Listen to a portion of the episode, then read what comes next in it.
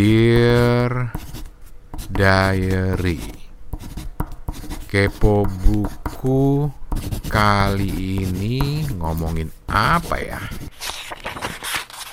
Sekedar garis panjang gitu kalau lu nggak tahu mau nulis apa lu garis panjang atau baru nulis lagi gue cakep gue cakep gue cakep gue cakep gue cakep gue cakep gue cakep gitu. Kalau misalnya bullet journal nih, mending pakai sketchbook yang tebal itu atau buku tipis aja gitu, buku sidul lah di, buku apa di buku sinar dunia gitu. Sinar dunia, diinget aja lagi. ketika lu bikin buat jurnal gitu lu udah udah bisa mulai mendeklater pikiran lu pelan pelan kan mendeklater tuh apa ya Ran ya gue cakep gue cakep gue cakep Gue cakep, gue cakep, gue cakep, gue cakep.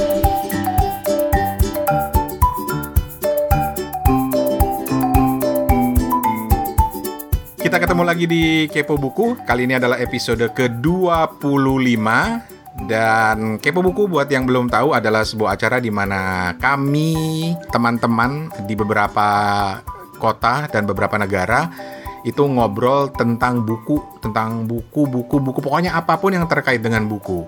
Eh, dan kita adalah gue di Bangkok ada Rane Hafid, kemudian di Singapura ada Toto. Tok, Hel- lu lagi di Singapura apa di KL, Tok? ah, lagi di Singapura tapi dua hari lagi jalan lagi ke KL Asik. Abidin, Abidin. Abidi ini Terus di Ambon Ya halo, ini ada Steven Sitongan. Steven apa kabar Steven? sehat baik. Oke, nah eh, hari ini kita akan kembali mengulas buku-buku yang sudah kita baca. Tok, lu ada buku nggak Tok? ada banyak mau yang mana Ah, kan kumat lagi dia. Mulai lu tanya lagi ada dia. buku yang mana Ntar gue lagi di depan rak buku. Setiap Mana- kali dia ditanya ada macam eh, lu lu lagi di depan rak buku. Rak buku lu isi bukunya ada berapa tuh? Ah, nggak tahu ini barusan gue Nah, coba kau hitung dulu, hitung dulu. Ah, satu dua Dia tiga empat lima enam tujuh delapan sembilan sepuluh sebelas dua belas tiga belas empat belas lima belas enam belas tujuh belas delapan belas Beneran lu dihitung lu? Gila. dua tiga dua empat dua lima dua enam Oh, sembilan tiga puluh tiga satu tiga Salah dua tiga tiga empat ya udah belum belum. Udah, lu buruan udah gue hitung lu nggak ngumpet ngumpet beneran dihitung. Oke, jadi lu buku lu apa yang sekarang mau di-share? bukunya Ryder Carroll. Ryder Carroll Carroll. Yang judulnya? The the the apa nih namanya? The, The- bullet journal The method. Bullet Journal. the method the, the bullet Dan- journal method. Track your past order your present plan your future. Asik. Dan ini nyambung dengan buku yang gua bawa kali ini, yaitu eh, judulnya eh, The Artist Way, karya Julia Cameron. boleh Sementara Steven itu bukunya ada dua yang udah dia siapin, dua-duanya berhubungan dengan kota Jakarta, tapi kita simpan buat episode berikutnya. Jadi episode kali ini khusus akan membahas yang ada kaitannya dengan journaling atau catatan harian atau diary atau apa pun lah kalian menyebutnya namanya. Jadi Steven akan menjadi pendengar yang baik, penanya yang baik dan juga penimpal yang baik. Awas kalau kau diam Steven. kita mulai. Jadi ceritanya gini nih Tok. fun juga dong Iya, Tok dan Fen. Beberapa waktu lalu, gue itu nonton hmm. Instagram TV-nya Iqbal Haryadi, salah seorang podcaster lah ya. Ah, oke Dia sharing tentang morning pages. Jadi morning pages itu adalah teknik menulis jurnal, buku harian yang dilakukan setiap pagi Hmm. untuk apa ya menuangkan pikiran-pikiran lo. Hmm, oke Gitu. oke Idenya adalah setiap pagi lu nulis buku harian tiga halaman Hmm. untuk menumpahkan aja semua pikiran-pikiran lo sehingga hari lo ke depannya jadi lebih enteng gitu loh karena unek-unek lu semuanya udah disalurkan di pagi harinya. Kurang lebih Asik. ceritanya Iqbal seperti itu. Lu bisa lihat Hmm. di Iqbal HP eh, Instagramnya, cari di IGTV-nya dia cerita tentang morning pages dan dia udah punya kebiasaan itu cukup lama dia menulis itu.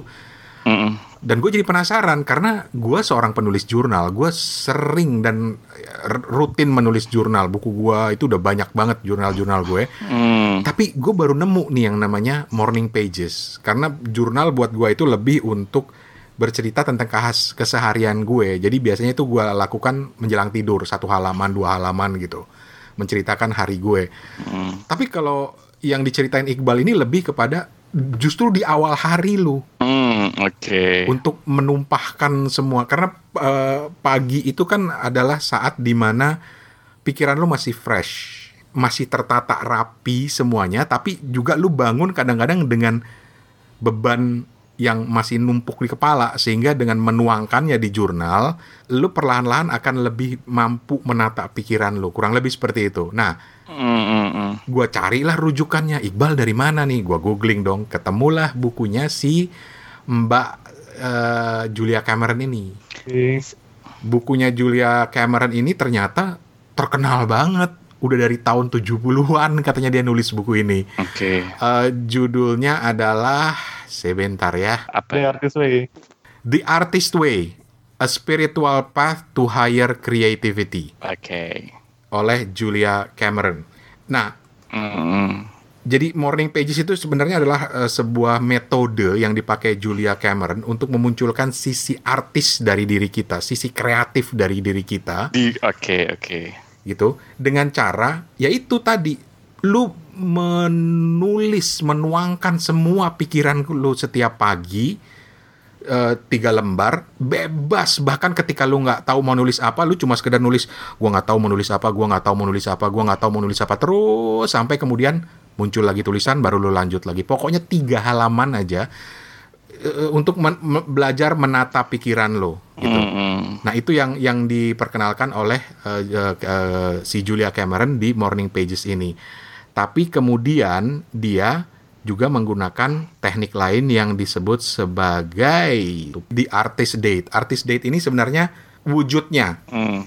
untuk memancing kreativitasnya. Bagaimana lu setiap minggu melakukan sesuatu kegiatan yang tujuannya adalah untuk memancing kreativitas lu. Misalnya lu ada project-project kecil atau sekedar Hmm. jalan ke museum atau apa, tapi lu lakukan secara rutin untuk mengasah dan memunculkan terus ke- ke rasa kreativitas lu.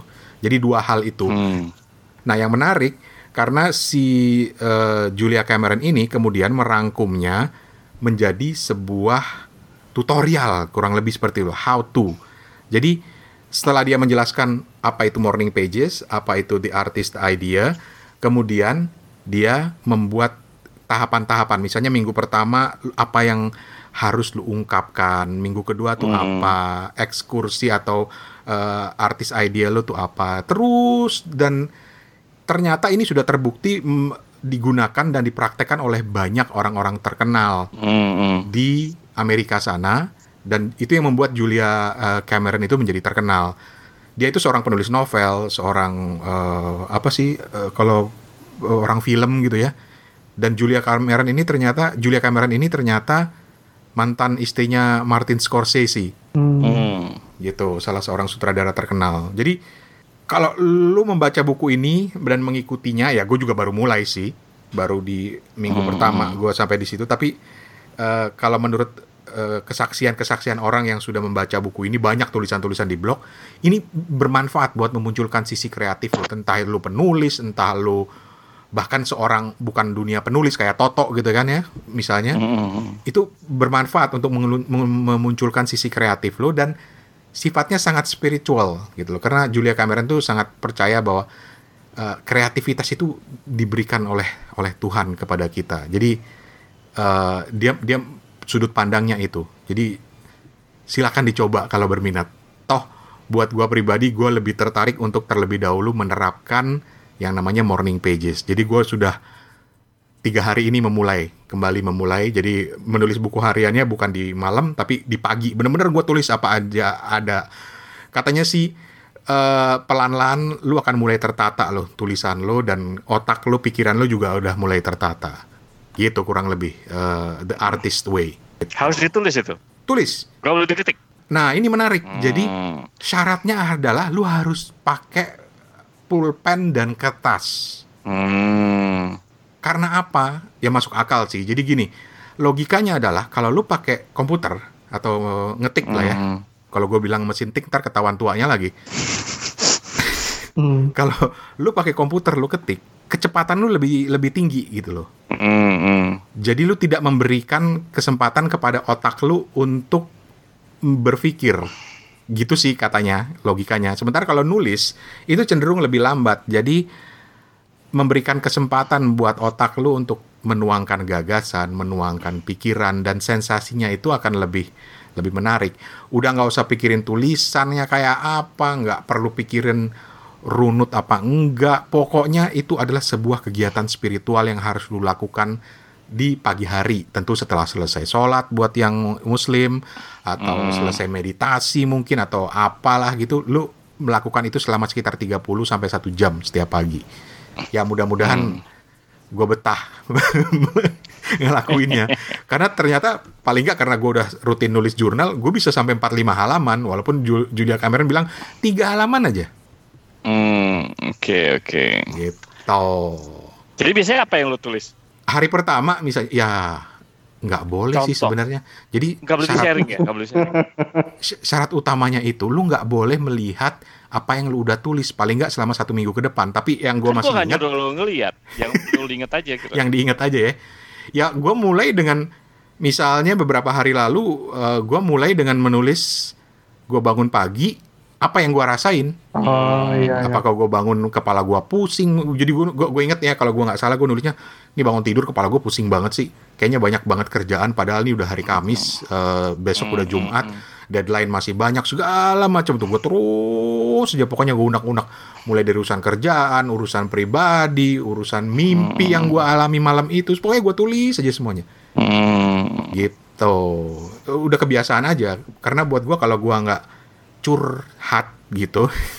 Hmm, gua kayaknya tidur tuh nggak pules gitu loh. Nah kalau ini sekarang gua balik jadi agak terganggu eh, eh, rutinitas gue karena gue pindah ke pagi. Hmm, oke. tetapi ya enak juga sih dalam artian setelah gue tumpahin semua ya gue merasa pikiran gue lebih tertata gitu lebih lebih oh iya ya gue bisa lebih fokus. Oh kalau ini nih misalnya hari ini nih gue ada meeting sama klien sampai tiga meeting jadi gue bisa lebih menata oh apa yang harus gue prioritaskan paginya dan sepanjang perjalanan gue ke kantor Hmm, otak gue jalan terus tuh oh gue harus begini harus begini harus begini gitu kurang lebih seperti itu sih Keren, keren. lu lu berdua nulis jurnal nggak sih Enggak. nggak Eh, dulu dulu gue sempet nulis tapi berhenti. Kalau angkatannya Toto, gua rasa nulis jurnal gara-gara ini ya, catatan si boy ya. Kagak, gue mulai nu- nulis jurnal gara-gara Dugi Hauser apa sih? Dugi Hauser. Karena banyak kan tokoh-tokoh di budaya populer itu yang digambarkan menulis jurnal kan. Iya iya iya memang. Ya, dulu gue sih gak, gak du- nulis gitu ya dalam artian gue suka coret-coret gitu ya, coret-coret Hmm. tapi nggak nggak continue sih sebenarnya kalau gue. Jadi ada di buku gitu, bukunya juga nggak nggak nggak selalu gitu. Kadang-kadang eh, gue sih termasuk orang yang suka doodling ya, doodling dalam artian bukan ngegambar ya, eh ya coret-coret gitu. Tahun segini gue harus begini. Jadi goal setting tuh gue punya, tapi itu scattered gitu. Gue nggak punya dedicated book eh gue nggak punya ini dan dan gue nggak punya waktu khusus sebenarnya kalau gue pribadi gitu. Jadi kapan aja gue kapan aja gue mikir harus gue mencurahkan ini ya ada kertas yang ada ada buku yang ada. Jadi kadang-kadang orang bilang nih lu tuh tuh lu ambisius banget sih. Tuh tiba-tiba temen gue ngeliat buku catatan gue di balik tuh tuh gue lagi coret banyak itu gue mau begini begini gini gini gini gitu. Jadi seakan-akan rahasia gue karena gitu kebiasaan gue jadi gue nggak punya nggak punya satu dedicated book yang yang ini buku gue ya dia diary atau kalau dulu diary ada gembok ya coba dah masih ada gak sih zaman sekarang Kira ada gembok ya Eh, zaman dulu kan ada tuh ya gitu yang Ah, kayak gitu, ah. gitu. Tapi tuh cewek-cewek gitu nah gue sih nggak ada Oh nggak digembok ya? Tapi tapi bukannya Mas Toto nih bikin bullet journal ya? Mhm. Bullet journal ya tadi nanti ada bukunya ya kan ya yang bakal kita Iya. bahas. Kalau bullet journal sih sebenarnya nggak nggak journaling dalam artian nggak di- journaling dalam artian yang Ani bilang gitu, nggak dalam artian quote unquote ya diary gitu. Dear diary. Cie. Dear diary gitu. Eh, bullet journal itu pada dasarnya lebih ke arah eh, lu tuh kayak apa ya? Eh, apa sih eh organizer Setting lah agenda. gitu. Mm-mm. Ya, setting agendanya dan daripada lu pakai agenda yang udah jadi lah bikinlah bullet journaling gitu karena itu untuk Betul. mengorganize mind mind lu sendiri Betul. gitu. Kita akan pindah ke bullet journaling nanti, tapi Mm-mm. eh, morning pages dengan bullet journaling itu prinsipnya adalah menata pikiran lo kan ya, menata pikiran lo. mm-mm. Kalau Betul. kalau morning pages itu lebih kepada lo menulis apa aja untuk mencurahkan pikiran lo. Kalau Mm-mm. kalau bullet journal nanti Toto akan cerita itu lebih kepada menata, menata, mengorganize. Tapi sebelum pindah ke situ, gua gua gua ada satu eh, kutipan menarik dari bukunya Julia Cameron ini tentang Morning Pages. Jadi manusia itu pada dasarnya punya sifat yang selalu menegasikan atau menjelekkan dirinya sendiri gitu loh. Misalnya gua baru bikin ini terus Hmm. gue baru bikin podcast lah katakanlah sebagai seorang podcaster. Terus gue mikir kayaknya podcast gue jelek deh. Kenapa gue harus ngomong ini? Kenapa harus ngomong itu? Jadi Julia Cameron tuh percaya bahwa manusia itu punya sensor dalam diri dia yang selalu mencegah dia untuk menjadi kreatif Hmm, hmm. selalu ada. Makanya dia nulis di ini ini poin yang gue suka dari buku ini. Dia bilang the point is to stop taking the sensor as the voice of reason. Jadi jangan sampai kita menganggap sensor di dalam diri kita ini sebagai sebuah hal yang yang benar sebagai sebuah logika yang benar gitu. Karena uh, dia dia lanjut nulis. Jadi dia bilang the point is to stop taking the sensor as the voice of reason and learn to hear it for the blocking device that it is. Morning pages will help you do this dia bilang. Jadi morning pages are non-negotiable. Never skip or skip on morning pages. Jangan pernah lu ngelewatin uh, rutinitas ini. Your mood doesn't matter. Mood lu tuh nggak penting. Karena Hmm, hmm, gue pernah ada masa ketika jurnal gue itu itu itu gue bakar akhirnya jurnal itu karena kok ngeluh mulu gue di situ gitu loh. Hmm. Padahal sementara kalau morning pages itu intinya, nih gue lanjutin lagi tulisannya dia bilang, uh, the morning pages will teach you to stop judging and just let yourself write. Hmm, oke, gitu loh. oke. Jadi dia dia me- memaksa lu untuk lu udahlah, lu jangan bikin penilaian dulu gitu loh. Pokoknya tulis aja dulu, tulis aja dulu. Lama-lama lu terbiasa untuk mengeluarkan semua semuanya dan perlahan lu bisa menatanya. Itu kurang lebih morning pages. Jadi ini teringat, gue jadi ingat sama satu pola yang pernah gue pelajari dulu yang disebut sebagai free writing. Sama, Hmm, untuk memunculkan kemampuan menulis lu, untuk mencegah terjadinya writer's block, Ya lu nulis aja gitu. lu nulis aja bahkan ketika lu bilang lagi nggak ada ide nih lu tulis aja pokoknya apa. Cuma kalau write free writing itu yang gue ingat itu dibatasin dalam hal waktu. Misalnya lima menit. Lu nulis apa pun lima menit Hmm, hmm, gitu. hmm, hmm. itu lu buat sebagai rutinitas wah segala macam walaupun lu cuma sekedar garis panjang gitu kalau lu nggak tahu mau nulis apa lu garis panjang atau baru nulis lagi Gue cakap, gue cakap, gue cakap, gue cakap, gue cakap, gue cakap, gue cakap gitu. Tapi dia mengajak kita untuk, udah, lu nggak boleh menilai dulu. Yang penting lu nulis dulu, gitu. Itu morning pages.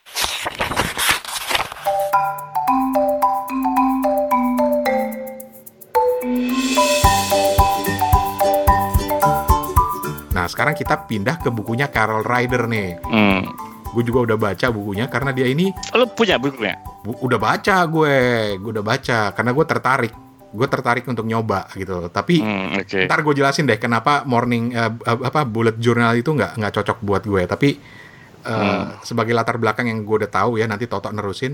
Carol, Carol Ryder ini nulis apa menggunakan po- pola bullet journal itu berangkat dari eh, pribadi dia. Jadi dia itu punya eh, penyakit atau apa yang namanya attention deficit disorder Betul. yang membuat dia selalu kesulitan belajar. Dia nggak bego, cuma dia itu nggak bisa Nggak bisa fokus, nggak bisa. nggak bisa fokus, nggak bisa fokus. Sehingga dengan metode bullet journal itu membuat dia jadi lebih fokus gitu. Nah, lu lah Tok. lu kan waktu gua tanya, udah ada yang nyobain bullet journal belum? Terus Toto bilang, gua udah. jadi jadi gue gue gue jadi bullet journal ini ya gue tuh tahu dari teman gue sebenarnya. Kalau nggak salah ada ada uh, web webnya. Jadi sebelum gue ada buku ini kalau nggak salah janjian-janjian buku ini terbit setelah setelah dia bikin webnya ya. Eh, ada buku bullet journal dan ini uh, itu sebenarnya nggak macem-macem gitu. Bullet journal tuh apa sih dulu? Awalnya gue taunya pokoknya lu bawa notebook pulpen gitu ya. Dan bullet journal tuh ya bulat-bulat bener-bener lu bikin kotak sendiri gitu terus apa gitu kan. Terus misalnya tas list sekedar itu sebenarnya. Ini sih gue udah udah lakukan gue bilang kayak gitu kan. Nah, dan ternyata belakangan itu banyak banget ternyata kalau lu di Instagram ya. Lu mungkin kalau yang mau ngepoin Instagram gue gue tuh follow banyak banget eh, orang orang ngomongnya apa? Bujo bujo. Iya, bujo, ya bujo. ngomongnya. Bujo. Banyak banget gitu. Dan orang tuh menerapkan ini ternyata banyak gitu. Nggak nggak berbagai macam profesi. Gue nemuin polyglot bikin bullet journal. Gue nemuin uh, teacher with a plan. Itu salah satu akun Instagram yang gue ini. Dia juga bikin namanya bullet journal.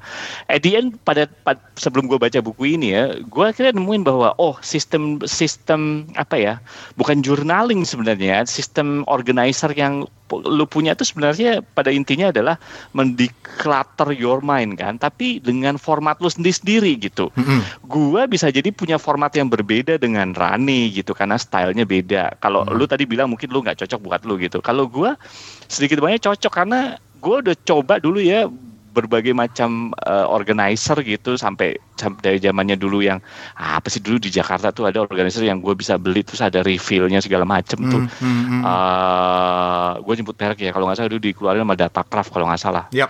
Lu inget ya? Ingat. Itu juga gue nggak cocok pakai itu. Tapi begitu gue pakai Blue Journal ketika gue gue bikin gitu ya ternyata itu cocok buat gue gitu. Gue juga pakai apps yang to do list segala macam gue nggak bisa. Ternyata ya adalah ya emang nggak cocok aja. Setiap dari kita itu memang uh, punya tendensi bagaimana lo mencatat segala macam gitu. Nah, si Carol uh, sorry si siapa nih? Ryder uh, Carol. Ryder Carol ini dia tuh pada dasarnya memang benar kata Rane tadi. Dia tuh awalnya ADD kan ya dan dia mencoba segala macam dari mulai tools segala macam gitu ya sampai apps dan dia nggak bisa. Akhirnya dia nemuin ini gitu. Nemuin uh, pada dasarnya pada dasarnya kita tuh harus mendeklater mind kita. Apa sih dia bilang? Productivity and mindfulness ya kalau nggak salah ya. Mm-hmm. mm-hmm. iya kan? Jadi uh, intinya sih sebenarnya itu. Ketika lu bikin buat jurnal gitu lu udah udah bisa mulai mendeklater pikiran lu pelan-pelan kan? Mendeklater tuh apa ya Ran ya? Merapihkan ya? Kalau gue declutter itu apa? menurut gue adalah mengurai. Apa? mengurai ya? Sebenarnya kan lu ruwet gitu ya. Kalau nah. orang dengan edit atau atau kayak kita di kantor gitu ruwet banget pengen ngerjain ini tiba-tiba satu ini. Nah hal yang paling enak untuk itu ya ditulis dan lu bikin bulletin jurnal sendiri gitu. Uh, karena lu akan mengurai apa yang penting apa yang enggak gitu. Dan bagaimana pentingnya itu tergantung lu gitu jadi ada sih di buku ini juga guidance bagaimana mungkin lu bisa cerita juga sih Ran uh, hmm. guidance bagaimana. Tapi gue sendiri pribadi nggak nggak nggak ngikutin kan jadi karena gue ada duluan praktek gue ngeliatin orang-orang bikin jadi gue dapet ide orang-orang bikin bullet journal dan gue buat bikin bullet sendiri gitu. Nah di buku ini ya ada sih. Jadi buku ini tuh sebenarnya kalau lu lihat ya masuk ke bukunya aja ya. Pertama itu pasti ada why-nya gitu kan ya. Ada hmm. ada kenapa sih ada bullet journal? Most likely sama lah seperti yang gue bilang tadi. Tapi juga ada sistemnya. Sistem itu sebenarnya ngasih lu ide aja sih sebenarnya kalau menurut gue ya. Gimana lu uh, bikin uh, topicsnya, gimana lu bikin bulletnya, gimana lu bikin misalnya kayak nyatet event kayak gitu-gitu kan. Terus nanti ada juga bagian yang kalau lu suka yang indah-indah dan gue tidak gitu adalah bagian di artnya gimana gitu. Tapi itu sebenarnya prinsip-prinsip aja gitu. Prinsip-prinsip bagaimana lu bisa menerapkan bullet journal ini gitu kalau menurut gue ya dari baca buku ini. Yep. Gue sih nggak menerapkan 100% di buku ini ya karena gue bagi gue colat-colat eh, bagi gue ternyata cukup membebaskan ketika ada orang bikin uh, dia diary sendiri dan banyak contoh-contohnya dan dan dan itu menurut gue trial and error aja sih mana yang mana yang cocok buat lu kalau menurut gue sih. Yap. Hmm. Intinya sebenarnya gini, ada indeks, ada daftar isinya, terus mm -hmm. ada future log. Yeah. Itu nggak usah pikirin tanggalnya kapan, pokoknya tulis aja. Mm -hmm. Ka kawin Januari. Atau, kawin, udah. udah gitu, nikah, iya nikah, gitu loh. Kenapa kawin ini jadi contoh ya, gitu. Dua, apa lagi? Apa lagi? Bikin toko yang, buku ya, fisik. Yang kedua, gue bilang kawin yang kedua. kawin yang kedua, lu jahat lu. Bikin toko buku fisik menata inventory gitu. Itu itu masuk di future log Misalnya. di halaman keduanya. Hmm. Nah, kemudian ada monthly log. Monthly log itu ya ya bulanan uh, uh, hmm. agenda lu per bulan tuh apa gitu ya. Kalau future log itu lebih kepada acak aja apa yang lu tuju. Monthly log itu bulanannya. Terus ada daily log ini yang penting setiap hari. Uh, apa yang hmm. lu tulis di situ. Kalau catatan itu lu kasih tanda strip. Kalau event atau kegiatan itu tanda bulat kalau hmm. task itu atau to do itu titik gitu loh. Kalau sudah hmm. selesai dicoret atau kasih tanda silang. Kalau nah yang terpenting dari bullet journaling itu adalah migrasi, memindahkan. Jadi setiap hari lu lihat hari ini apa yang udah selesai coret-coret-coret yang belum coret, lu migrasi pindahkan ke hari berikutnya pada saat uh. yang sama, lu ke belakang ke indeks untuk memberikan misalnya oh hari ini misalnya Em, 15 September 2019 lu masukin di situ 15 September ada di halaman berapa. Bahkan sampai halamannya aja lu harus tulis manual semuanya kan. Jadi benar-benar melatih lu untuk aktif menulis dan menuangkan pikiran gitu. Hmm, ya betul. Jadi- Selalu di copy lagi. Mm. Di copy lagi. Jadi itu membuat lu aktif terus mengorganisir kehidupan lu setiap hari, setiap malam. Eh, dan nanti di penghujung eh, tahun misalnya lu tinggal lihat tuh halaman pertamanya tuh lama-lama keisi tuh indeksnya. Jadi menariknya di situ. In- Indeksnya keisi jadi lu tahu oh proyek ini di halaman berapa ya? Oh halaman 3, halaman 6, halaman 12 misalnya gitu. Jadi lu bisa terus ikutin perkembangannya. Itu itu jadi dia mengorganisir pikiran. Nah, polanya ini kemudian diterapkan bahkan kemudian di copyright gitu ya. dan dan eh, dia kemudian menjadikannya sebuah eh, apa ya? Sebuah ide, sebuah gagasan yang dilempar di Kickstarter untuk mendapatkan dana dan akhirnya dia menjadi pelatih bullet journaling gitu dan dan banyak banget buku di luar sana yang eh, didedikasikan kepada bullet journaling. Iya betul. Tapi gua nggak cocok. Kenapa lo nggak? ada? Gua bukunya Carol, Carol Rider ini gua habiskan dalam dua hari aja toh saking penasaran. dua hari saking penasarannya karena pekerjaan gua sekarang itu gila-gilaan, tumpang tumpang tindih gitu loh. Banyak Hmm. banget. Jadi gue perlu mengorganisir tapi ternyata kalau gua pakai aplikasi di iPhone atau di Outlook, Hmm. kalau kantor gua kan pakai Outlook tuh. Itu nggak bisa gitu loh. Remindernya nyala, tetap aja gue lupa. Tapi masalahnya bullet journal ini jadi nggak cocok buat gue. Gue merasa ya, gue udah nyoba lah eh, sekitar dua minggu gue nyoba gitu ya. Karena gue tipe penulis jurnal yang bercerita, menggunakannya itu untuk mencurahkan pikiran, Oke oke. bukan untuk mengorganize. Jadi akhirnya gue kembali lagi lah kepada aplikasi di handphone gue yang memang dari kantor gitu loh, aplikasi kantor. Gue sempat pakai Trello, gue sempat pakai Google apa itu Calendar. Sekarang gue lagi pakai Microsoft To Do yang paling baru. Si. Tapi untuk kantor gitu loh, karena untuk pribadi gue nggak bisa. Sampai Mm-mm. karena eh, kalau misalnya di buku harian gue itu misalnya gue tulis tuh, oh nanti podcast gue tentang ini, rencananya gue mau begini. Gue lagi sedang membuat proyek pribadi sekarang untuk mengerevamp misalnya suarane podcast yang gue targetkan bulan Oktober nanti minggu kedua itu sudah mulai launching. Itu gue tulis gitu. Tapi nggak bisa dalam bentuk bullet journal tuh gue nyerah. Terus terang gue nyerah. Kenapa? karena gue kurang rajin. Gue nggak bisa. Gue nggak bisa. Oh oke. atau memang gue dasarnya orang yang nggak bisa organize ya. Gue orang otak kalau otak kreatif tuh kiri apa kanan sih? Otak artis tuh otak seni tuh kanan kanan kanan. Ah gue mungkin Kanan, orang kanan. otak kanan bukan orang otak kiri gitu. Kalau Toto kan orang o- otaknya kiri semua tuh. Orang gila. orang gila. Gitu. Itu sih kenapa. Tapi kalau lu tertarik lu coba deh bullet journaling. Atau lu gabungin model bullet journaling dengan journaling yang lebih panjang. Itu kenapa enggak? Karena pada akhirnya bebas kok. kita berimprovisasi. Intinya Iya, kan iya, sebenarnya iya, iya. mengorganize otak kita kan Pikiran. Iya pikiran betul betul. gitu Yap, yap, yap. Eh, ini Baik. aku mau tanya aja sih untuk Mas Toto. Kalau misalnya bullet journal nih, mending pakai sketchbook yang tebal itu atau yang tadi Bang Rane bilang mulai aja dari buku-buku tipis aja gitu, buku sidul lah gitu ibaratnya. Buku Lebih- buku apa? lebih- Buku situ. Buku tulis biasa, ha-ha, sinar dunia gitu.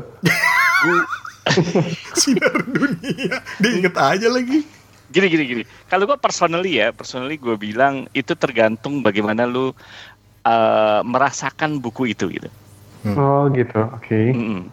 Karena kalau orang kebanyakan kan kalau digambar-gambar gitu ada yang bilang pakai pakai apa namanya ah, ya ya bullet journal yang yang apa sih merek gue juga lupa tuh apa sih yang mahal itu ada yang kayak gitu cuman kadang-kadang gue nulis tuh enak gue belakangan gue nulis di buku kotak-kotak di buku Muji tipis banget bu journalin gue Mhm. uh, bullet journal gue. Jadi at the end lu tuh kalau menurut gue ya itu tuh eh, itu yang menurut gue yang gue nggak bisa dapetin di apps, yang gue nggak bisa dapetin di software gitu ya. Eh, Iya, kertas itu punya magnetnya sendiri buat gue. Jadi kalau menurut gue sih mana yang lebih efektif? Nggak nggak lebih efektif kalau lu merasa lu suka buku eh, buku pakai buku tulis AA ya, oh oke aja menurut gue sih. Iya. Pakai sinar dunia gitu. pakai sinar dunia ya apa pun itu gitu. Atau gue pakai buku muji yang kotak-kotak atau lu pakai buku apa gitu. Pokoknya at, at the end lu tuh bagaimana kalau gue ya gue punya feeling terhadap kertasnya gimana. Kalau gue punya apa sih namanya ketertarikan apa ya kedekatan. Terus apa sih? Ya pokoknya gitu deh. Eh, pokoknya lu enak enak enak tuh di mana. Jadi kalau menurut gue sih itu sangat personal banget sih Van Hmm. Hmm. Kalau gue misalnya dalam konteks buku, gue nggak suka diatur. Makanya bahkan gue nggak suka tuh buku bergaris atau kotak-kotak. Karena gue nggak mau diatur sama garis. Hmm, Jadi gue lebih suka gitu. bukunya polos. Oh ini ngomong masalah garis atau polos ya. Kalau gue Hmm. justru lebih suka kotak-kotak.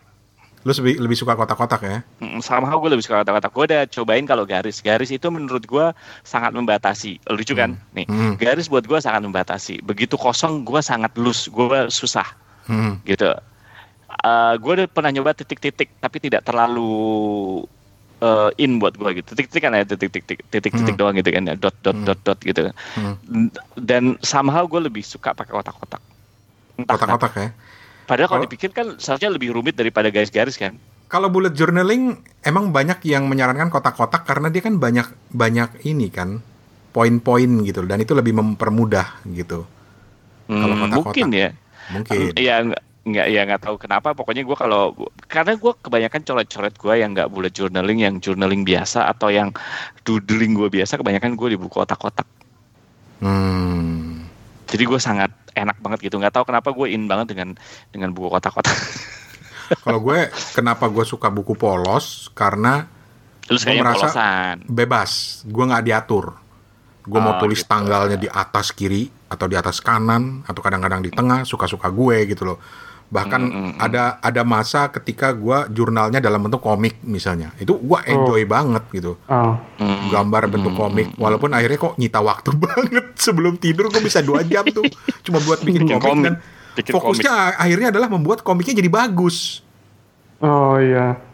gitu. Dan akhirnya gue bilang, lah kalau mau bikin komik ya bikin komik aja gitu. Tapi ya ada yang sudah jago gambar, mungkin dia bisa menuangkannya. Kayak Tita Larasati misalnya, komikus uh, perempuan Indonesia itu, dia gue inget banget pernah uh, nerbitin buku yang berangkat dari jurnal komik dia. Jadi Hmm, hmm. dia kan sekolah di luar negeri. Dia itu kemudian me- punya satu kertas folio, terus dia mulai menggambar di situ. Nanti Hmm. sedikit-sedikit dia gambar cerita keseharian dia, terus lama-lama jadi penuh, dia taruh ganti kertas baru lagi. Itu bisa beberapa hari buat ngirit juga. Dan itu akhirnya diterbitin jadi buku gitu. Keren banget pengalaman dia sekolah di. Jerman kalau nggak salah gitu. Nah, gua tuh suka nggak nggak suka dibatesin. Jadi hmm. walaupun kemudian ketika gua ngelihat lagi kok aneh ya kadang-kadang tulisan gua tuh cenderung naik ke atas, ke bawah Oh gitu gitu. gitu. Lah kalau kalau kalau Steven sendiri gue malah penasaran, lu lu mengorganize Pikiran. pikiran atau agenda atau pengingat lo itu pakai nulis atau pakai handphone atau ya udah biarin aja pakai otak aja gitu. Eh, sejauh ini masih pakai handphone sama dibiarin aja gitu. Wow. Pakai handphone maksudnya? Pakai aplikasi atau apa? Eh, iya, eh, di kalender kan ditulis agenda hari ini kalau misalnya ada yang perlu diingat, perlu dilakuin gitu. Nggak spesifik bikin sampai buljo gitu. Ini ini baru baru ini, baru ngeh. Baru ngeh ada yang namanya bujo. Burjo. Eh burjo. Burjo. Burjo tuh bubur kacang hijau. iya makanya salah. iya iya. Tapi oke, eh, menutup eh, bahasan ini, eh, ini gue ada kutipan dikit dari bukunya nih ya. Eh, Bujo, gue masih suka aneh nih. Tapi kalau lu mau nyari di Instagram, cari hashtag Bujo, B U J O, akan Banyak melihat- banget. banyak banget. Dan buat gue nggak nyaman karena buat gue jurnal itu adalah sesuatu yang pribadi. Hmm. Kenapa harus lu share gitu loh? Tapi mungkin ya ini kan kita sekarang ada di zaman ketika hidup kita harus di share di sosial media ya. Betul. But Jadi nih dia tulisannya si uh, Ryder Carroll dia nulis gini. Bujo puts you at the helm. You will you will learn how to stop reacting and start responding. You will learn how to tackle difficult challenges and turn your vague curiosities into meaningful goals. Uh, how to break your goals into smaller, more manageable sprints, and then finally how to effectively take action. Jadi dia kasih contoh misalnya, uh, what's the next step to improving your GPA this semester? Nilai maksudnya GPA-nya ya. Mm, IPK. IPK. What's the next step to acing all your classes? Dia bilang itu bukan begitu, tapi get more granular, lebih lebih detail. Misalnya, in which class are you failing behind? What's the next assignment in that class? Writing a paper, okay? What book do you need to read before writing that paper? Itu lu organize semuanya sehingga uh, nanti begitu lu merasa eh gue udah sampai di tahap mana ya? Gue kehilangan di mana sekarang? segala macam lu tinggal men- menengok ke belakang lagi. Dan karena ada bullet journaling ini ya akhirnya lebih tertata gitu lu bisa melacak kembali pikiran lu ke belakang. Terus ada kutipan yang bilang gini bullet journal will help you declutter your packed mind so you can finally examine your thoughts from an objective distance. Iya sih apalagi kalau udah ruwet ya pikiran ya Mm, kayak Toto gitu kan pro- project banyak banget tuh. Mengorganisirnya pasti pakai bujo tuh. Gue suka tinggal tidur. Ya, sejauh apa Bul Joni membantu Mas Toto dalam keseharian? nah Toto tuh yang jawab tuh. Sebagaimana membantu gue dalam kesehariannya sangat membantu sekali seperti layaknya mempunyai sekretaris. Apa sih? enggak enggak tuh ya enggak sih pada dasarnya gini pada dasarnya apa pun format yang lu tulis ya apa pun format yang lu pilih kalau menurut gue pribadi ketika lu menuliskan itu lu sudah menata pikiran lu sebenarnya kalau menurut gua gitu. Eh, dan dan dengan dengan formatting eh, bullet journal kayak gini lebih membantu aja gitu untuk meretrieve back. Tapi buat gue buat gue sebenarnya eh, secara pribadi ya selama apa format apa pun yang gue tuliskan walaupun kadang-kadang doodling kayak gitu-gitu bahkan kadang-kadang nggak nggak dulu sebelum gua dulu sebelum gua pakai bullet journal kayak gitu-gitu bahkan gua nulis sesuatu nih ya di kertas nih ya. Hmm. bahwa gua mau gini gini gini gini itu tuh kertasnya udah ke mana tahu gitu bahkan kebuang gitu. Gue tuh somehow jadi inget gitu. Hmm. Samsat tuh udah terorganisasi. Kalau gue ya kalau gue ya.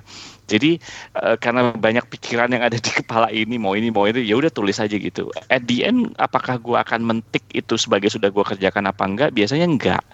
Karena gue itu jadi inget somehow kayak gitu-gitu. Hmm. Ketika gue mempelajari sesuatu Hmm. gitu ya apa pun itu mau ilmu sosial apa yang lebih eksak itu kayak matematik gue memang harusnya nulis eh gue ngerangkum kayak gitu-gitu dan dan kalau gue gitu ya personally jadi kalau lu bilang membantu apa enggak buat gue eh, it's just a formatting ya pribadi ya buat buat yang para hardcore eh apa namanya hardcore believer of bujo ya gue jangan di ini ya jangan dibully ya Hmm. buat gue sebenarnya intinya adalah di penulisan itu sendiri gitu. Ketika lu bisa uh, ketika nulis itu kan sebenarnya lu milih ya pikiran lu apa yang mau tulis nggak nggak nggak bisa seenaknya sendiri kan ketika lu nulis ya. Nah pada saat itu menurut gua pikiran lu udah tertata rapi. Dan ketika ter- pikiran lu tertata rapi menurut gua ya akan jadi gampang gitu. Lu inget gitu kalau gua ya pribadi gitu. Ya. Dan buat yang penasaran bisa beli bukunya uh, Ryder Carroll uh, Bullet Journaling judulnya. Jadi Steven tertarik untuk mencoba? Iya, boleh, boleh. Bahkan untuk tindak lanjut apa eh, untuk yang kelanjutannya yang udah advance ada yang namanya collection. Jadi lu bisa membuat collection-collection baru. Misalnya kalau Steven project toko buku fisik itu jadi satu collection. hmm. Jadi ada bullet Ya. journal di dalam bullet journal gitu. Terus misalnya eh, masa depan gitu ya. Ada satu Asik. collection lagi. Targetnya misalnya mau pacaran tanggal kapan gitu segala macam gitu misalnya. sama berapa orang Sama berapa orang gitu targetnya itu. Terus ada collection misalnya lebih kepada catatan pengeluaran dan keuangan tuh ada gitu. Tapi semuanya polanya adalah dengan bullet. Bullet itu apa? Bullet bukan bullet lingkaran tapi titik-titik bullet-bullet poin-poin gitu. hmm. Hmm. buat gue in theory keren tapi gue belum berhasil menerapkannya Karena kurang disiplin ya. gue kurang disiplin, gue kurang organized, jujur, dan gue tipe orang yang lebih suka nulis untuk tidak suka dibatasi gitu loh, tidak suka diatur dengan wah lu harus pakai tanda ini, tanda ini. Gue maunya nulis aja, nulis, nulis, nulis, nulis, udah. Hmm. Tapi ya terserah. Kalau Toto kan orangnya lebih otak kiri kan, lebih lebih organized. Lebih kiri dan kanan. Katanya sih cirinya gampang sih. Dan kalau ada teman-teman kepo buku yang mau nyoba, lu foto meja kerja lu atau meja belajar lu. Mhm. Nggak usah dirapihin, spontan aja lu lagi denger ini, sambil dengerin lu foto meja belajar lu atau meja kerja lu. Di situ bisa ketahuan lu orang yang organize apa enggak.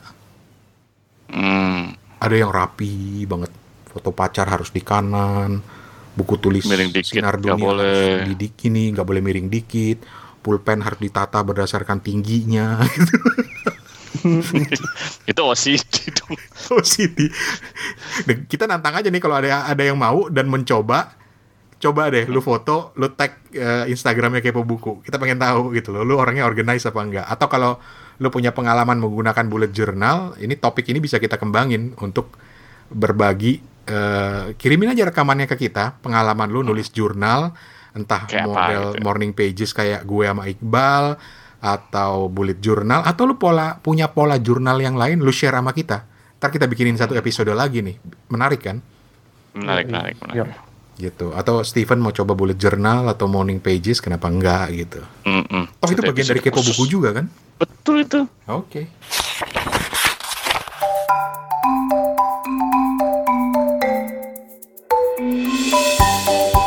Oke, terakhir di Kepo Buku kita masih ada tantangan atau giveaway eh, yang seharusnya di- kita umumin di episode ini, tapi kayaknya kita perpanjang aja ya, Tok ya, Fen ya.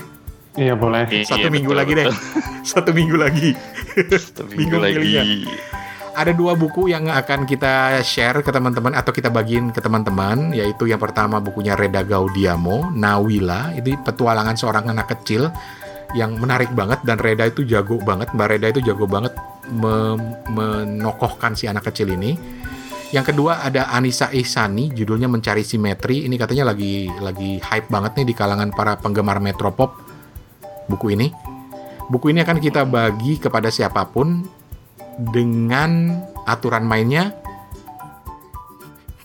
Lu inget nggak tau?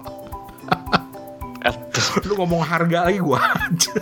Harga apa sih harga? Nggak, karena di episode lalu kan lu bilang berapa total harga buku yang sudah itu buku-buku tulis aja ada berapa buku dan berapa jumlah halamannya total. Nah, kan Intinya seperti simpel. Udah berapa buku yang pernah kita ulas gitu. Ah, dari season 1 2018 sampai sekarang sudah berapa buku yang kita ulas? Dari season 1 ya dari pilot project eh dari pilot episode ya dihitung ya. Sebenarnya gampang aja sih, lu lihat di websitenya aja karena semuanya ada di website sampai buku yang dibaca Hmm. juga ada gitu loh. Jadi lu bisa lihat di situ. Iya, iya, Nah, bener-bener. Udah ada yang ngirim itu dengan dengan Excel sheet loh. Dia jabarin episode Oh, iya. segini, sekian buku, Keren, gila, keren, keren, keren keren, banget tuh, keren banget. Jadi angka yang paling dekat untuk menunjukkan buku berapa jumlah buku yang kita ulas nanti akan kita undi untuk mendapatkan kedua buah buku ini. Mm-mm, betul betul. Kirimnya ke Instagram, bisa DM di Instagram kepo buku, at kepo buku, bisa ke email suarane@gmail.com atau ke handphone 087878505012. Handphone siapa itu? Hah? Handphone siapa? Itu handphonenya juragan salak dicondet. Dan kita masih tunggu review-reviewnya yang dalam bentuk rekaman. Kirim aja ke email suarane@gmail.com atau ke eh, WhatsApp lewat eh, voice note WhatsApp di 087878505012. Cuma udah ada beberapa orang yang iseng nyoba nelpon ke nomor itu. Terus lo angkat. Ya enggak lah, gue di Bangkok. Ya kali-kali Roaming mau cuy. apa? Mendingan lu WhatsApp aja deh. WhatsApp aja, WhatsApp. Nomor itu cuma aktif di WhatsApp, nggak bisa ditelepon. Telepon WhatsApp dong. Ah, telepon WhatsApp boleh lah. Kalau gue lagi nggak sibuk, gue angkat. Halo, Tata nih. gitu. Dan jangan lupa subscribe ke Kepo Buku di semua aplikasi podcast. Pokoknya kita tunggu Eh, dan website kita adalah suarane suarane.org dan apalagi ya email udah, website udah. Oh ya, Kepo Buku ada di semua aplikasi podcast lah. Bisa lu cari di situ. Search dengan kata kunci Kepo Buku. Buku, ya. Oke, Yep. dengan demikian selesai sudah Kepo Buku. Kita ketemu di episode lain. Ada beberapa tamu yang sudah masuk antrian. Ase, sombong. Sombong. Siapa tuh? Siapa tuh? Ada aja. Pokoknya nanti kita umumin. Eh, tapi untuk saat ini kita pamit dulu. Gua Rane Hafid. Ivan di Ambon. Tata di Singapura. Permisi. Bye. Dadah.